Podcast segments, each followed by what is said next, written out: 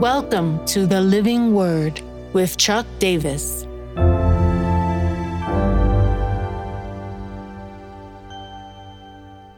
First Peter 2 24 and 25. Healing wounds.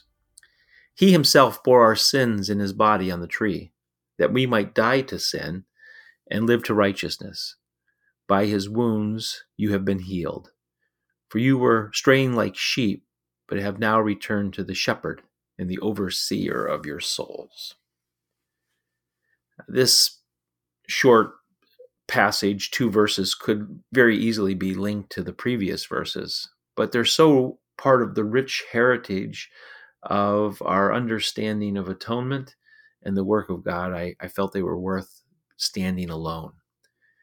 He himself, Jesus, bore our sins in his body on the tree that we might die to sin and live to righteousness. Now, this passage from Peter is linking uh, other biblical passages together. Isaiah 53 talks about being healed by his wounds. And Matthew will end up quoting that uh, Isaiah passage and link it to both physical and spiritual healing. We know that Jesus took our uh, sin to the cross. Uh, Paul says it this way in Colossians that uh, as he was uh, nailing our sin to the cross, uh, Jesus was making a public spectacle of our enemy. But in the, the language of Isaiah and the declaration of Matthew, he doesn't want to just leave the atonement as that for sin, but there's some aspect of the healing, even of our bodies and our souls, uh, coming about through what Jesus has done on the cross. By his wounds, you have been healed. Uh, the invitation in that is that we get to die to sin and live to righteousness.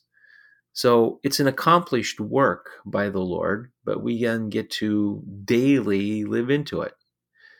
Uh, we've been saved from sin but we're saved to righteousness. Uh, we could even make it less of a theological term. Uh, we're to live into what is right. What was the original creative design before the fall? Uh, as a result, we will place ourselves in the care of the shepherd. Uh, we know him from John as the good shepherd. Uh, we know him from Hebrews, the great shepherd of the sheep.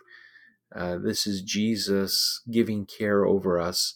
And I love the way Peter says it here overseer of your souls. Wow. It's a great thing to think about. Uh, I look to God for sustenance for every aspect of my life. Uh, the part that I want to experience the greatest healing in is uh, my very soul, my very inner person.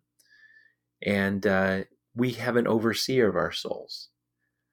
Uh, he's looking out for us, the one who brought healing to us, body, soul, and spirit. He's daily giving uh, his attention. He's daily giving his care He's daily giving his oversight to our souls.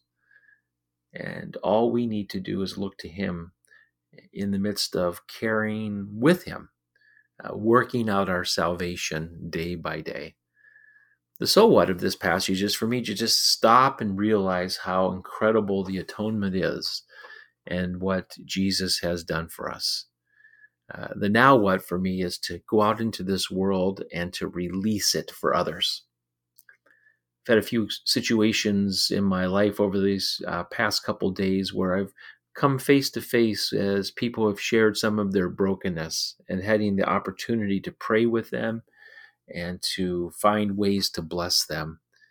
Uh, what a great privilege that we have as those who have been healed in Christ to bring healing into this world. So, Lord, empower us today out of a great sense of gratitude just remembering what you have done for us. We ask for a release of your healing touch through our lives. In Jesus' name, amen.